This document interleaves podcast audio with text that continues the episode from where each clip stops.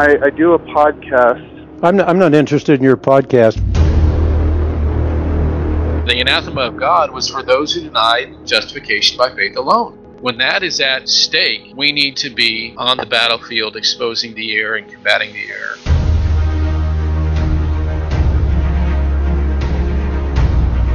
We are unabashedly, unashamedly Clarkian. And so the next few statements that I'm going to make, I'm probably going to step on all of the Vantillian toes at the same time. And this is what we do at Semper Reformanda Radio. You know, we are polemical and polarizing Jesus style.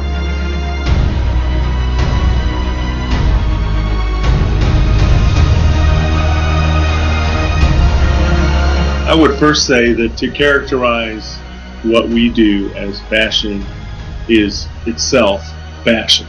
It's not hate, it's history. It's not bashing, it's the Bible.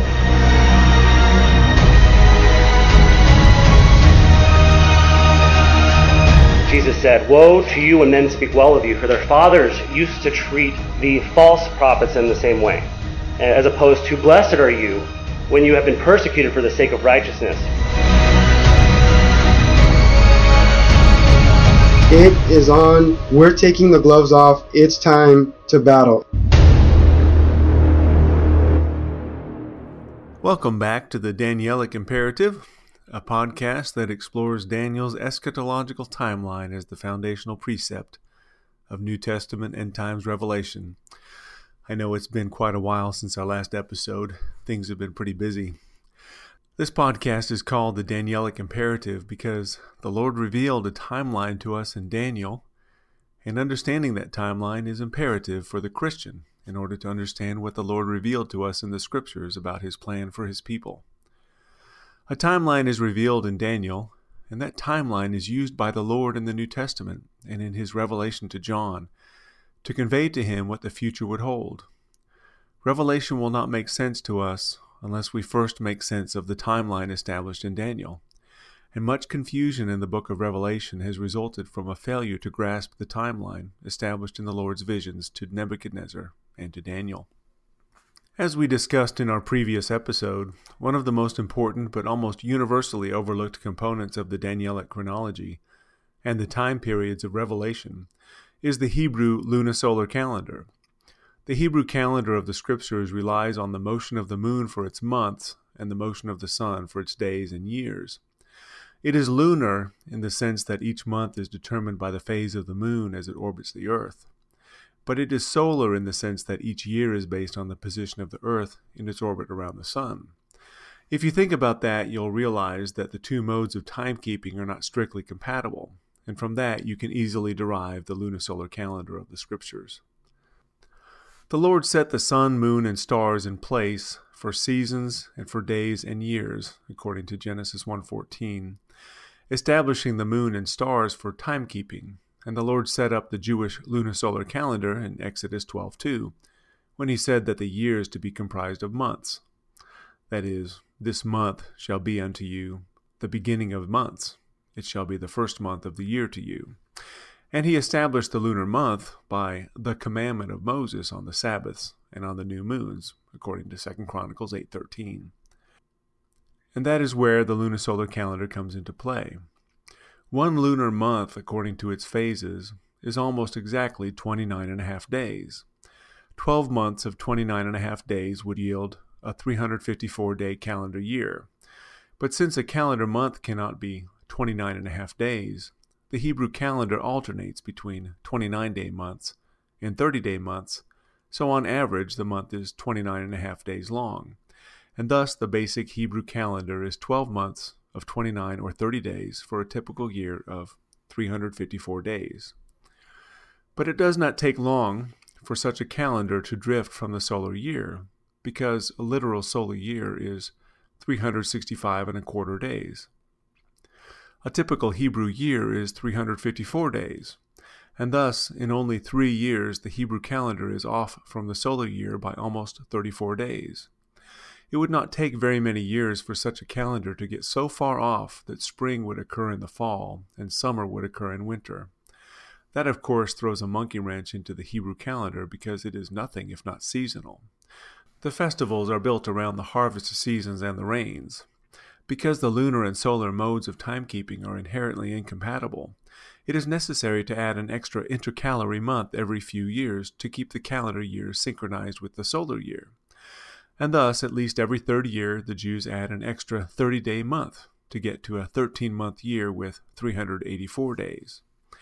And even with that extra intercalary month, the calendar year is still almost four days shy of solar time, so just adding one month every three years does not prevent the calendar from drifting. And that means eventually you still have to add yet another month in another year just to get back on track. This is how the lunar solar calendar was developed based on the Lord's instruction that the year is made of months, and the months are based on the phase of the moon.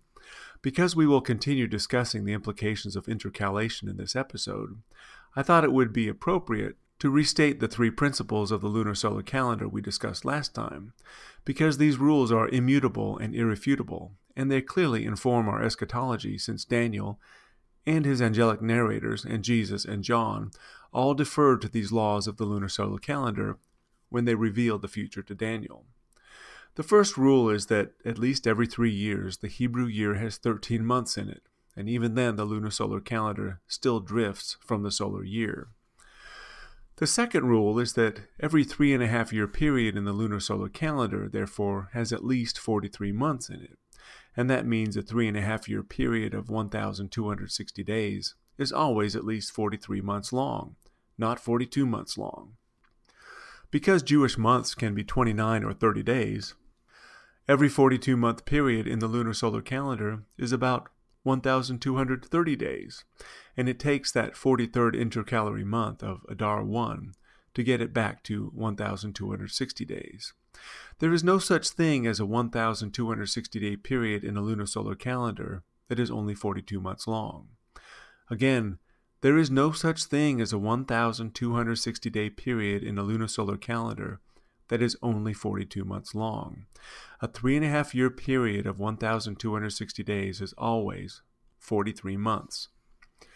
The third rule is that because one intercalary month every few years still does not synchronize the lunar solar calendar to the solar year, every four to nine years a second intercalary month is added within a four year period, and that means that about 20% of the time, a three and a half year period will contain two intercalary months making the three and a half year period 44 months long, or 1,290 days. As we have discussed, this is why the scriptures refer both to 1,290 day and 1,260 day periods as time times and a half, or three and a half years. It's because you can have three and a half year periods of either duration in a lunar solar calendar, which again is why it is so important that we understand the lunar solar calendar as a fundamental eschatological precept. The Danielic timeline was revealed to us with that calendar in mind, and we need to be familiar with it. One of the most important implications of this fact is that Daniel's and John's prophetic references to 2,300 days in Daniel 8, time times and a half in Daniel 7, Daniel 12, and Revelation 12, the 1,335 days and the 1,290 days in Daniel 12 and the 1,260 days and the 42 months in Revelation 11, 12, and 13 cannot be understood without knowledge of that lunisolar calendar. Yet almost all eschatological literature that has been written has been written without taking that lunisolar calendar into account. Those references to 2300 days and 1,290 days, are actually implicit references to intercalation in the lunisolar calendar, and those numbers will not make sense without knowledge of intercalation. And since intercalation is only necessary in the context of literal solar days and literal lunar months, those 2300 days and the 1290 days must therefore be actual literal days, not days of years as they have often been interpreted. As we have shown in several episodes, the 2300 days and the 1290 days are long past and occurred under the Greek period of Daniel's visions, between 170 and 163 BC, under the reign of Antiochus IV. Those were literal days and occurred during the Greek Empire, as the context clearly affirms. Also, by applying the lunisolar calendar to Revelation 11, and with the knowledge that the trampling of Jerusalem underfoot by the Gentiles was to happen within one generation of Christ, according to Luke 21:32. We were able to prove first that the 42 months and the 1,260 days in Revelation 11 are literal months and literal days. Second, we were able to show that the 42 months and the 1,260 days cannot possibly refer to the same time period, because under the lunisolar calendar, 1,260 days is never 42 months. It is always 43 months. Therefore, the 42 months of Jerusalem's destruction and the 1,260 days of the prophetic ministry of the two witnesses cannot refer to the same time period. Additionally, because the city is not destroyed until after the prophetic ministry of the two witnesses, we were able to show that the 1,260 days of Revelation 11 precedes the 42 month destruction of the city. And what is more, we showed that because the bodies of the witnesses lie in the streets for three and a half days, what we are really looking for in history is a definite period of 1,263 and a half days. We have indeed identified that 1,263 and a half day period, and we will discuss it in detail in a coming episode. And it preceded the destruction of Jerusalem, as you would have expected based on the prophetic record. And finally, using the lunisolar calendar and using the scriptural knowledge that 1,260 literal days is always, always, always 43 months, not 42 months, we were able to show something very significant about Daniel 7 and Revelation 12 and 13. The time times and a half of Daniel 7, and the time times and a half and 1,260 days of Revelation 12, and the 42 months of Revelation 13 can all be shown to refer to the same time period. And because we know that a literal 1,260 day period can never ever be 42 months long, the time times and a half the 42 months and the 1,260 days in these cases cannot possibly refer to three and a half literal years or 42 months, or 1,260 literal days. Since three and a half literal years is never 42 months, it is either 43 or 44, and 42 literal months are never 1,260 days. Therefore, to avoid a contradiction in the scriptures, we use the lunisolar calendar to discover that the time times and a half must refer to 1,260 days of years. And that is where we left off last time. As you can see, those are some of the major implications of the lunisolar calendar. And if Jesus, Daniel, and John used that lunisolar calendar to convey prophetic information to us, it is imperative that we understand that lunisolar calendar and all of its implications. Today we are going to continue that discussion, and there are three more prophetic time periods we will need to examine in the light of the lunisolar calendar. And so today we will examine the 10 day persecution of Revelation 2, the five months of torment of the fifth trumpet of Revelation 9, and the hour, day, month, and year of the sixth trumpet of the same chapter. Now, as a prelude to our looming discussion on the seals, trumpets, and vials of Revelation, that is, the three sets of seven apocalyptic events that are foretold in the book of Revelation, I want to introduce to our listeners something that will be relevant when we get to each individual seal, trumpet, and vial.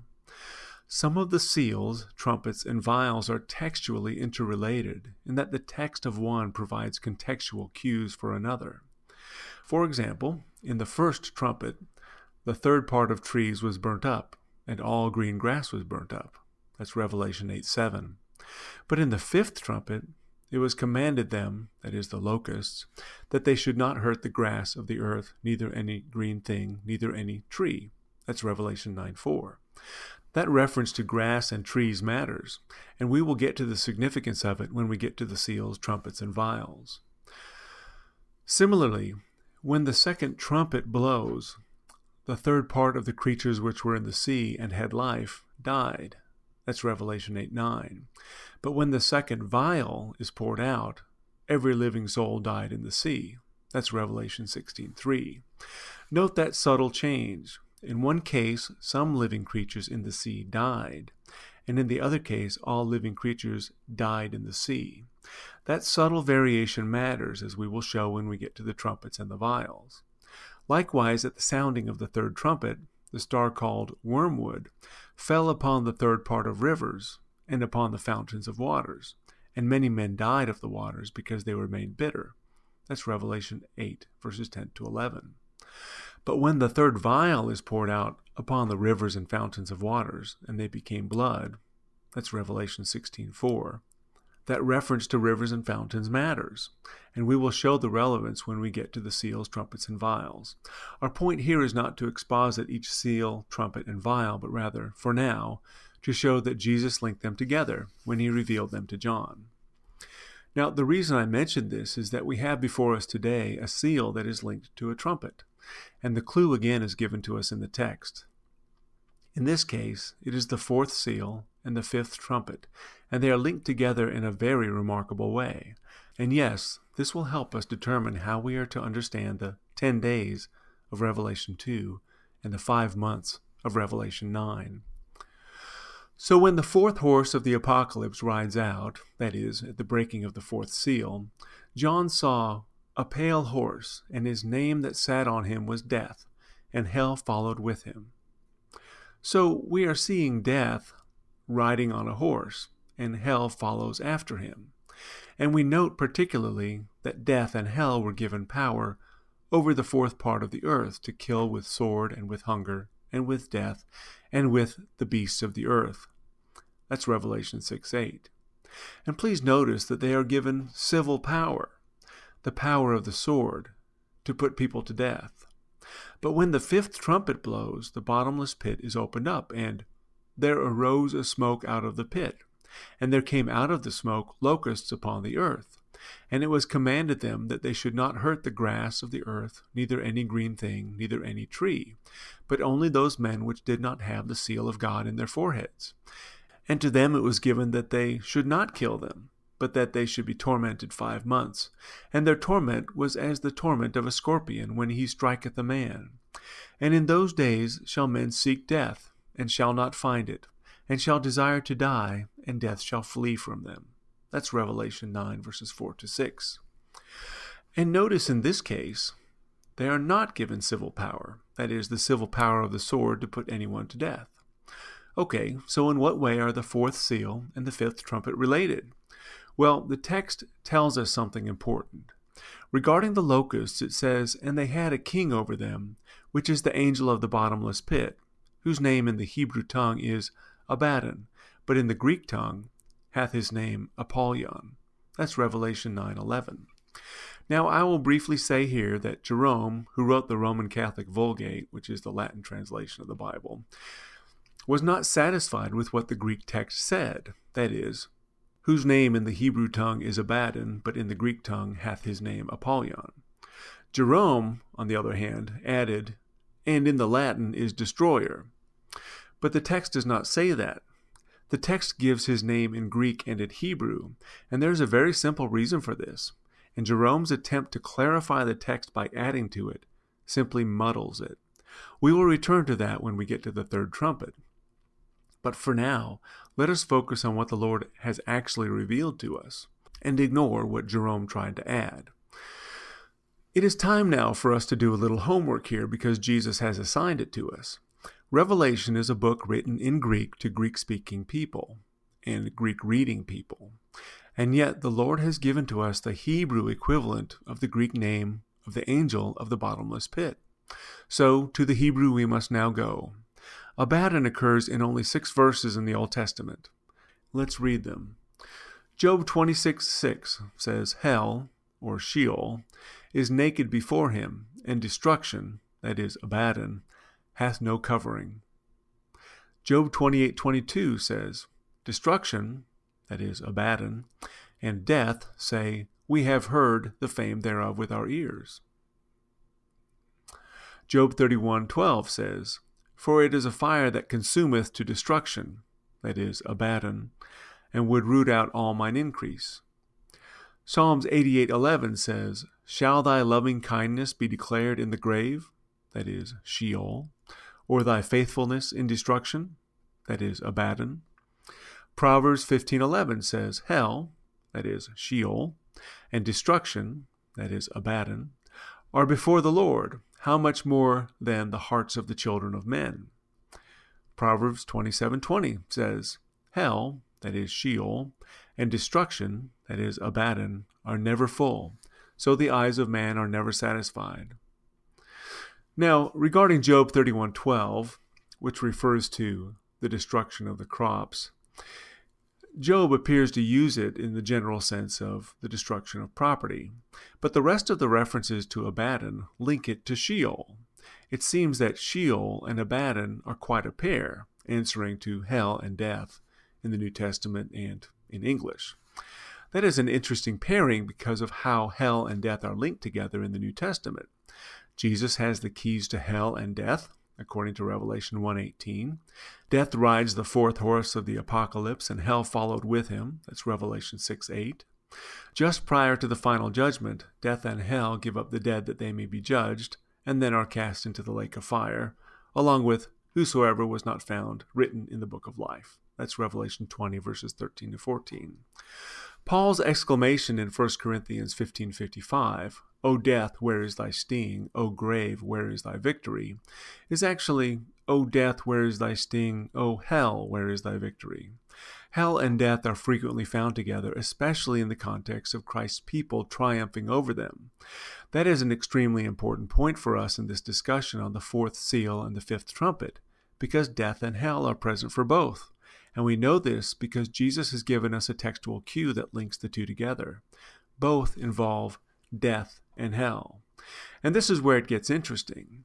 Remember, in the fourth seal of Revelation 6, death rides out on a pale horse, and hell follows with him, and they are given civil power over one quarter of the earth, to kill with the sword, and with hunger, and with death, and with the beasts of the earth.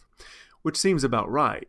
This is what we expect of death and hell if they are let loose on the earth with the power of the civil sword.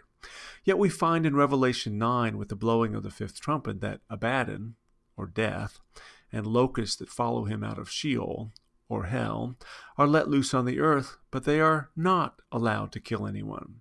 This time, death and hell have no civil power to kill, and they are not even allowed to touch believers, and are explicitly prohibited from killing even the unbelievers they were tormenting.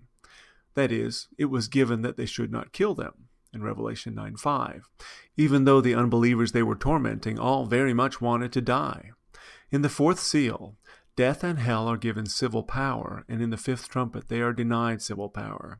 And that leads us to something we hinted at in our previous episode, and it has to do with the civil power of the devil.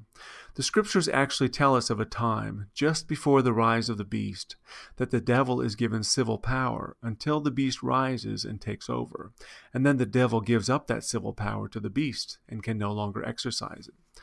So let's examine that period in history. It is a very important transitional period in the Danielic timeline. Yes, the scriptures do actually say that before the rise of the beast to his position of civil power, the devil himself exercised the civil power of the sword when he was cast down to earth. And we will need to dive into that first. I will now cast myself upon the patient mercy of the listener, as we will not actually get into the details of the seals and trumpets today and perhaps not for several more episodes. We will simply refer to them and discuss the important issue of how we can tell when a time period is to be interpreted literally, or as days of years. I promise to come back and dive into the seals, trumpets, and vials in great detail, but let us first continue with the scriptural warrant for interpreting time periods as days, or as days of years. As our listeners will recall, in our last podcast, we talked about the time times and a half of Daniel 7, the time times and a half and the 1,260 days of Revelation 12 and the 42 months of Revelation 13, and determined that they were all referring to the same time period.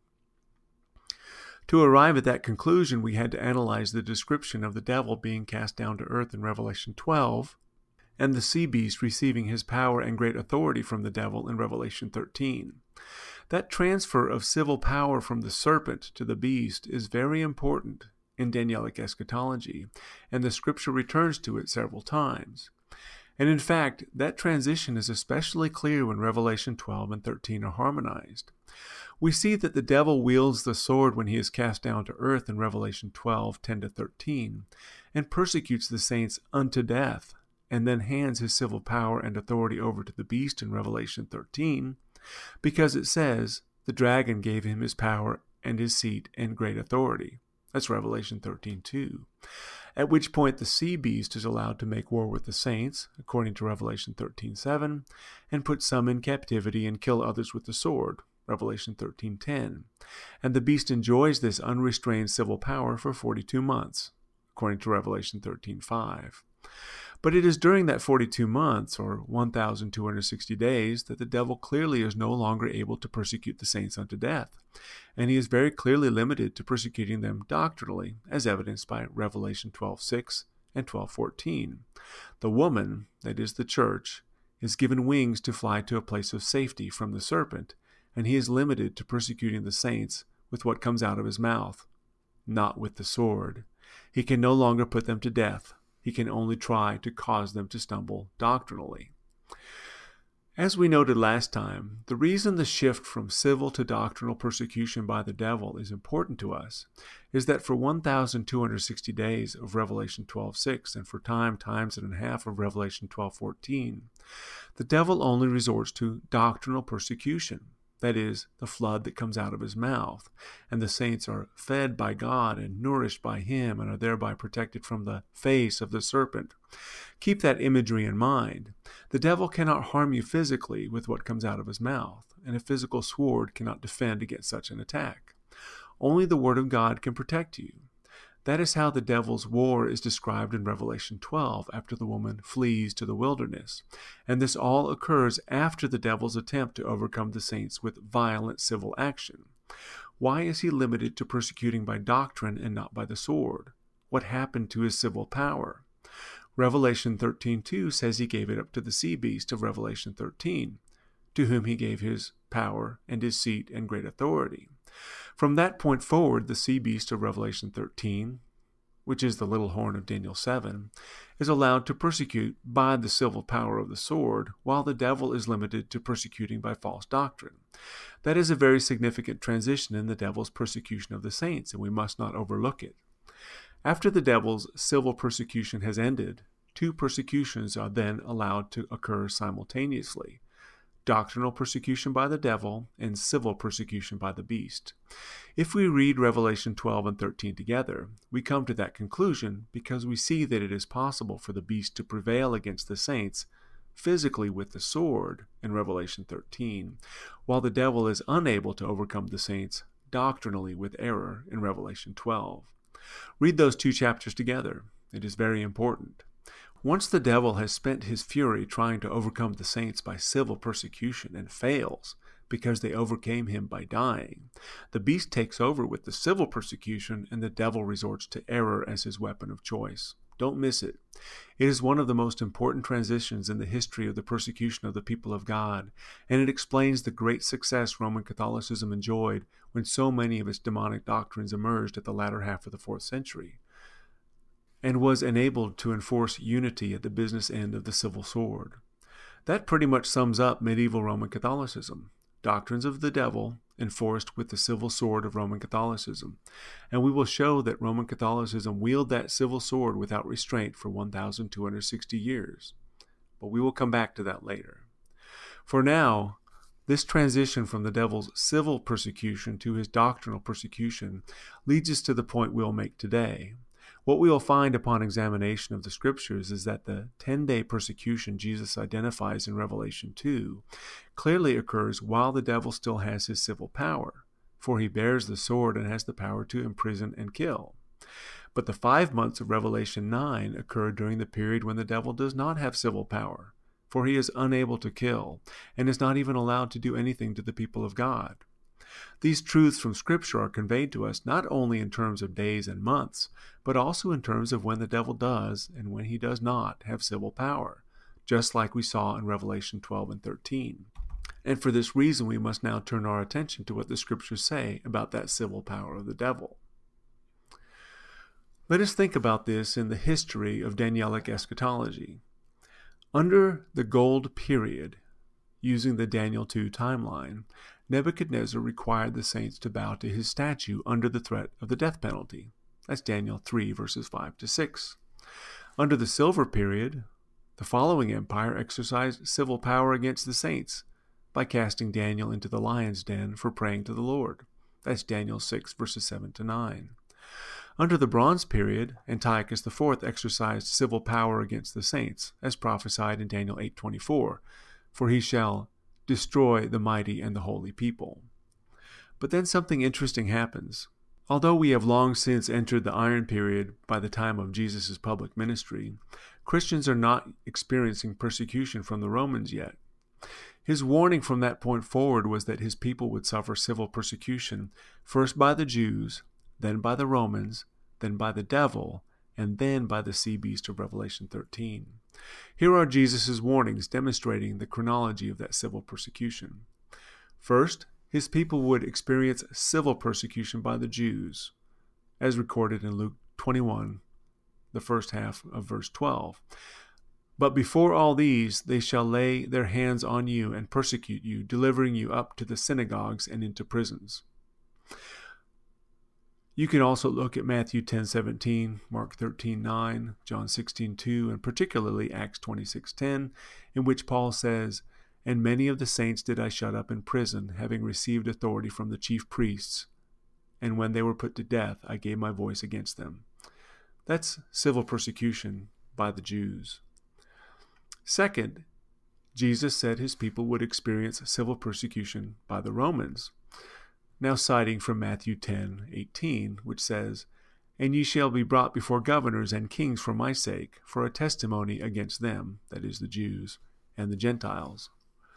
You can also look at Mark 13:9, Luke 12:12, and particularly Acts 16:37, in which Paul complains that as a Roman citizen, the Romans were treating him unfairly.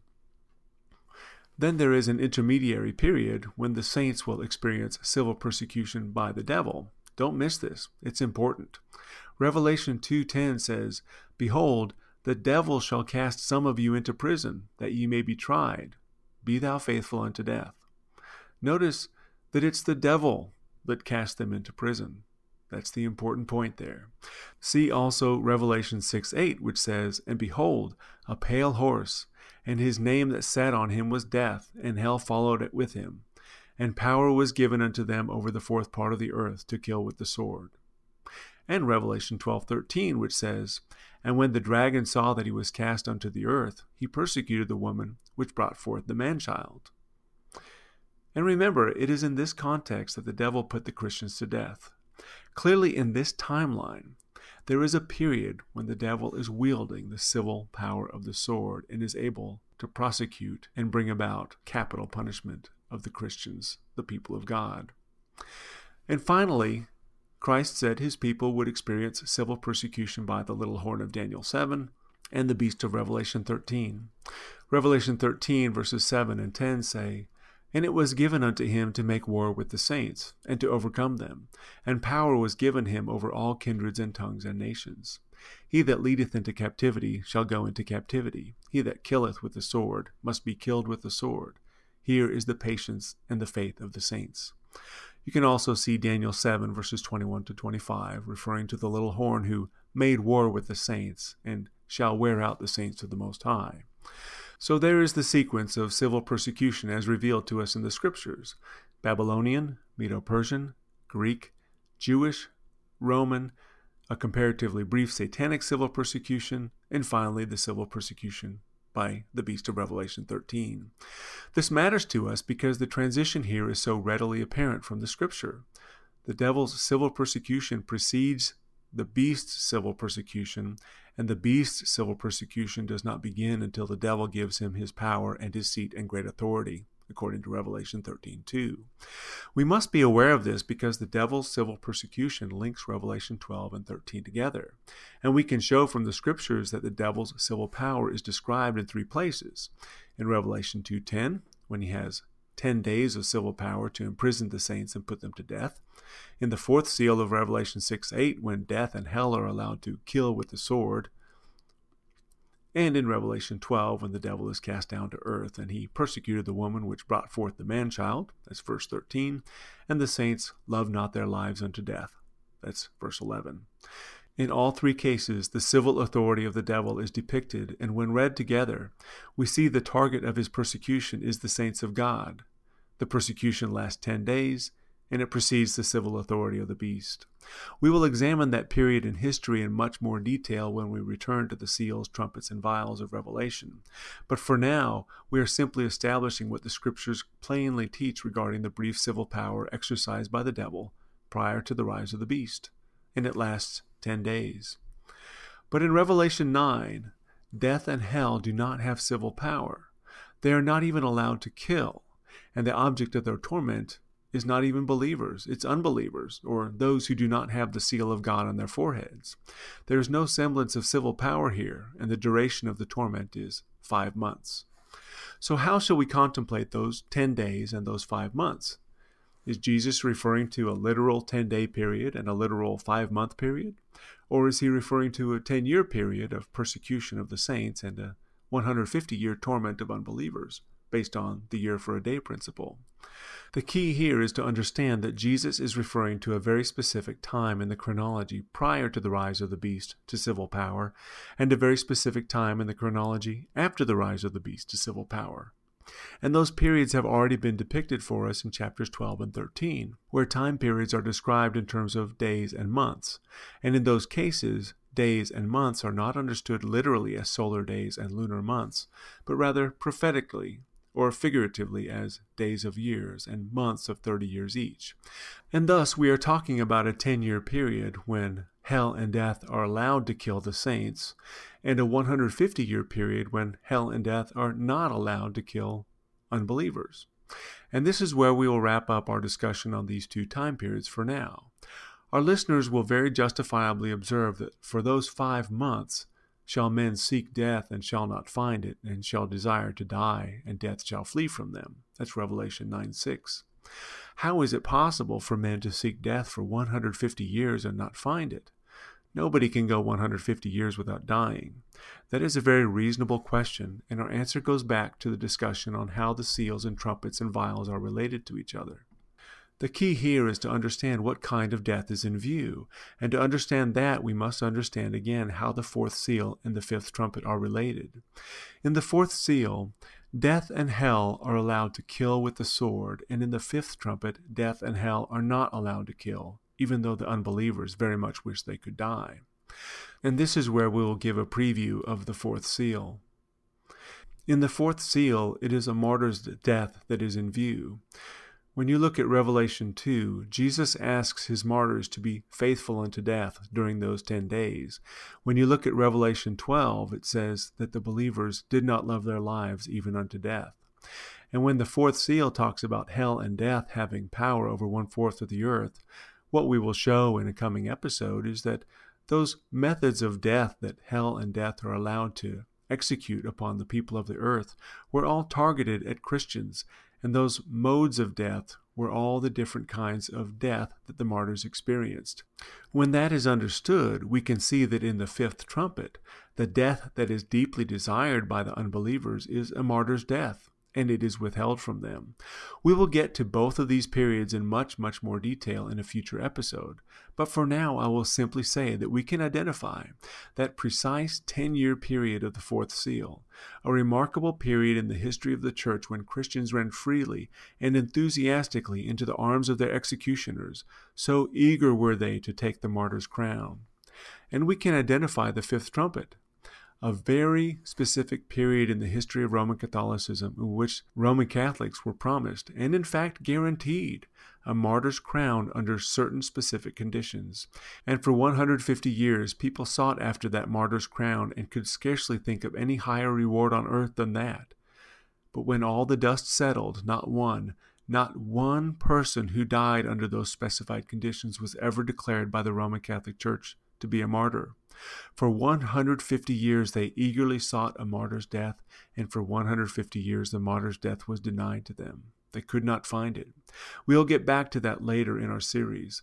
Our only object today is to discuss how we can discern from the scriptures that the 10 day period and the 5 month period are actually 10 years and 150 years long.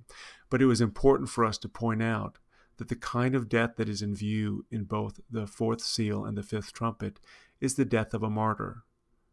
And the Christians received their martyr's death at the hands of death and hell, and the Roman Catholics were denied a martyr's death at the hands of death and hell. We will get into those in much, much more detail, but we wanted to pique the curiosity of our listeners and answer at least one objection that we can anticipate. Okay, let's move on to the final prophetic time period we'll discuss today, and that happens to be the very next trumpet, and also happens to be the most interesting time period of all, and that is the hour, day, month, and year of Revelation 9:15. Here is Revelation 9 verses 14 to 16 to give you context describing the next trumpet, which is the sixth.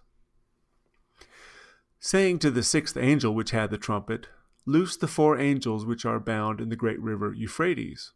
And the four angels were loosed, which were prepared for an hour and a day and a month and a year, for to slay the third part of men. And the number of the army of the horsemen were two hundred thousand thousand. And I heard the number of them. Revelation 9 14 to 16. So, what are we to do with an hour and a day and a month and a year? If one prophetic year is 360 actual years, and a prophetic month is 30 years, and a prophetic day is one year, and let's say a prophetic hour is 124th of a year, which would be half a month or 15 days, then we're looking for a period of time that is exactly 391 years and 15 days, right? Well, I'm not so sure we can do that.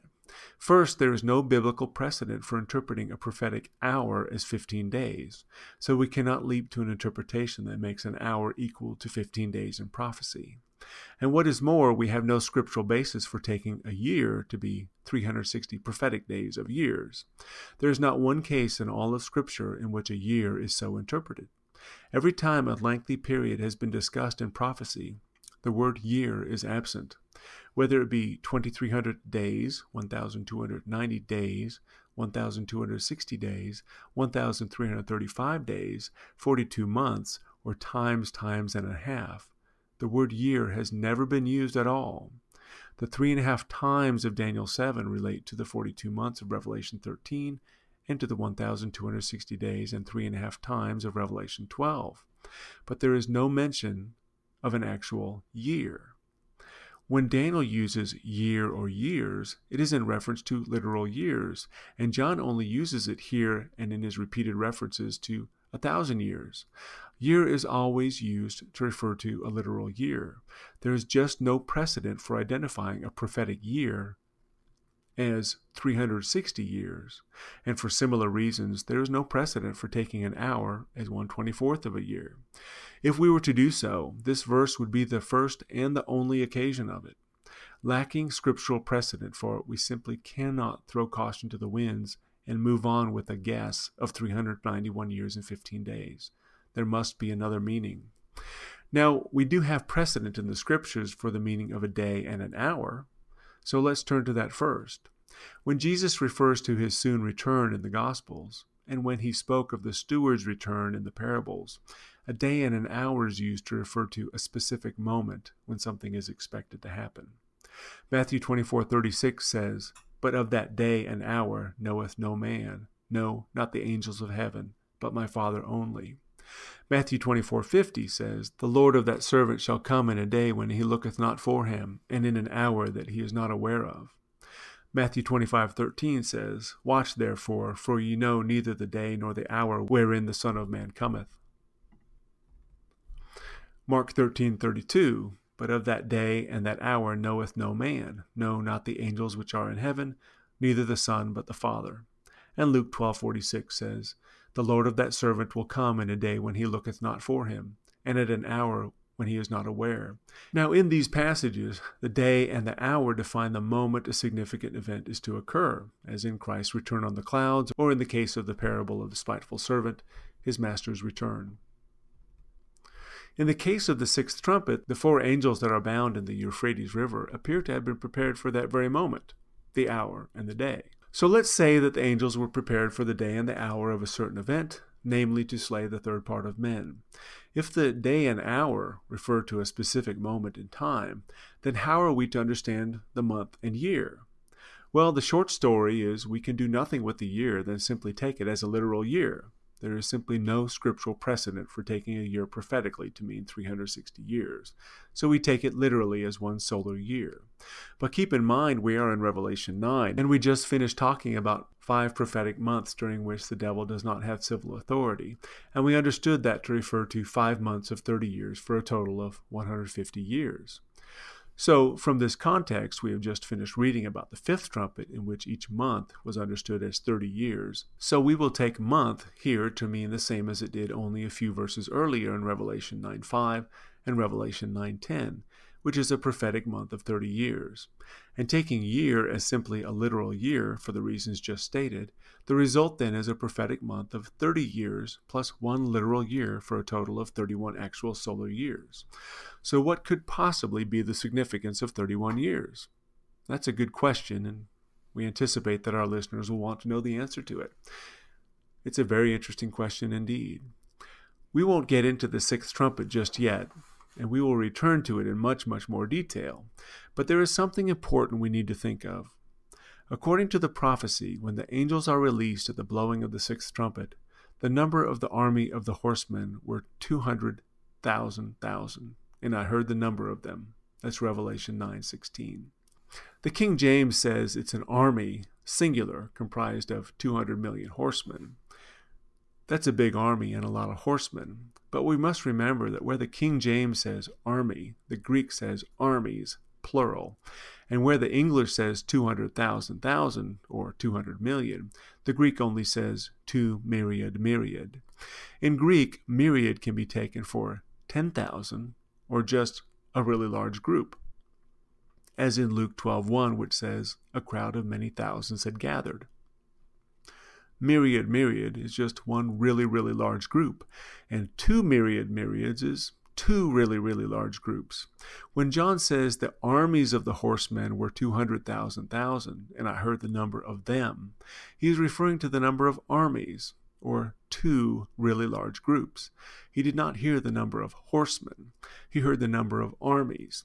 Instead of saying that there would be one invasion by one army of 200 million horsemen, he was saying that there would be two invasions by two very large groups, and to our point, there would be two invasions that would occur separately, but those two invasions would occur over a 31 year period. We will return to this in much, much more detail, but I will give the listeners an opportunity to think about this 31 year time period. Considering that all the empires of Daniel's visions occur within the greater Mediterranean basin and the surrounding nations, and we will show that the seals, bowls, and trumpets also deal with the events within the greater Mediterranean basin and the surrounding nations. We will ask our listeners if they can think of two large military mobilizations that occurred in Europe over a period of exactly 31 years. If you think for a moment, the answer will come to you. We don't want to frustrate our listeners, so we'll give you the dates 1914 and 1945. 31 years, two major military mobilizations. The Sixth Trumpet. We'll come back to that and discuss it in much greater detail, but we want our listeners to know where we are heading with our analysis. Okay, so that concludes this episode in which we have discussed the time periods in Revelation and in Daniel and how we are to use the scriptures to understand whether to take them as literal days, months, and years, or if we are to understand them in an allegorical, figurative sense of days of years or months of years. Let's summarize our findings. The day for a year principle of prophecy is found in Numbers 14:34 and Ezekiel 4:6, but the day for a year principle does not require that every prophetic period be so multiplied. Some prophetic periods are to be taken literally, as we have discussed. Context gives us the cues we need. The 70 weeks of Daniel 9 are prophetic weeks of years because they are a sevenfold multiplication of the 70 year punishment in accordance with the Leviticus 26 protocol. The 2300 evenings and mornings of Daniel 8 are to be taken literally, because they use the same description of a literal solar day as that used in Genesis for the days of creation. Additionally, the 2300 literal days occur within the final week of Daniel's 70 week prophecy, and therefore must be completed within a literal seven year period. As we showed in our analysis in episode 14 of the Danielic Imperative, the trampling of the Jews and the sanctuary under Antiochus IV began on Rosh Hashanah in 170 BC and concluded on Hanukkah in 164 BC. And when there are three intercalary months within a seven year period, the total elapsed time between Rosh Hashanah in one year and Hanukkah six years later can be as much as 2,300 days. And the only reason to take intercalary months into account at all is if you are talking about literal solar days in the first place. The time times and a half of Daniel 12:5 and the 1,290 days of 12:11 occur within the 2300 days, which itself occurs within the final week of Daniel 9 and as such must be literal days. Additionally, when there are two intercalary months within a three and a half year period, the three and a half years can be as much as 1,290 days, as we have said. And the only reason to take intercalary months into account is if you are talking about literal solar days in the first place. Next, the 1,335 days of Daniel 12:12 is also literal, in that the 1,335 days are simply a 45 day extension of the 1,290 days, which are themselves literal. Next, we showed that the 42 months of Revelation 11:12 and the 1,260 days of Revelation 11:3 must be literal because it was to take 42 months for the Gentiles to trample the city underfoot, and according to Luke 21:32, that would be complete within one generation. Obviously, we cannot be talking about 1,260 years here for something that was supposed to happen shortly after the lifetime of Christ on earth. Additionally, since 1,260 literal days is always comprised of 43 months in the lunisolar calendar, the 42 month trampling of the city and the 1,260 day ministry of the prophets cannot be concurrent, because when the prophets die, the whole city is still standing, and 10% of it falls only after their ascension. The 1,260 days must occur first, and the 42 months follows. Next, we showed that the time, times, and the dividing of time of Daniel 7:25 and the 1,260 days of Revelation 12:6 and the time, times, and half the time of Revelation 12:14 and the 42 months of Revelation 13:4 must be concurrent and also cannot be literal because three and a half literal years are never 42 months. It's always 43 or 44 months. And yet this period is described as 1,260 days, or time times and a half, and 42 months, which would be impossible if the days were literal. Next, we showed that the 10-day period of civil persecution by the devil in Revelation 2:10 must be prophetic days of years because it refers to the period of civil persecution by the devil in Revelation 12 when days are also prophetic years. Next, we discussed the five month period of the fifth trumpet during which men seek a martyr's death and are denied one under the harassment of hell and death.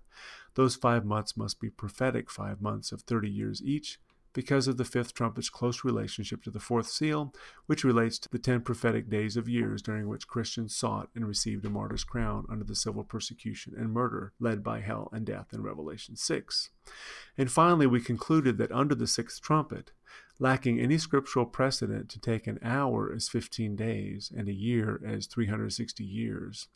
An hour and a day must therefore refer to the moment the angels are released, and a month and a year must refer to a 31 year period during which not one army of 200 million is released, but during which two separate large invasions occur. We will return to these and many more in our coming episodes, and we appreciate the attention of our listeners. We are not far away from beginning a fascinating excursion into the seals, trumpets, and bowls of Revelation, and the 1,263 and a half day prophetic ministry, death, and ascension of the two witnesses of Revelation 11, the 42 months of trampling Jerusalem underfoot, the 1,260 years of unrestrained civil power of the Bishop of Rome in Revelation 13, and the identification of the false prophet of Revelation 13 and importantly, the image of the beast that the false prophet erects. Yes, all that is coming. But first, in our next episode, before we go on, we're going to address what is probably the most important factor in our eschatological view. Before we proceed, we're going to review just how many invalid assumptions we had to overcome in order to get to where we are right now. You will be surprised at how many invalid assumptions have formed the foundation of most modern eschatologies. We will recount them one by one and how we have addressed them from the scriptures. It is an interesting story, and we hope you have enjoyed it so far. There is much, much more to come. Again, thank you for your patience. We appreciate your attention. And this is Timothy F. Kauffman, your host, and you have been listening to episode 21 of the Danielic Imperative.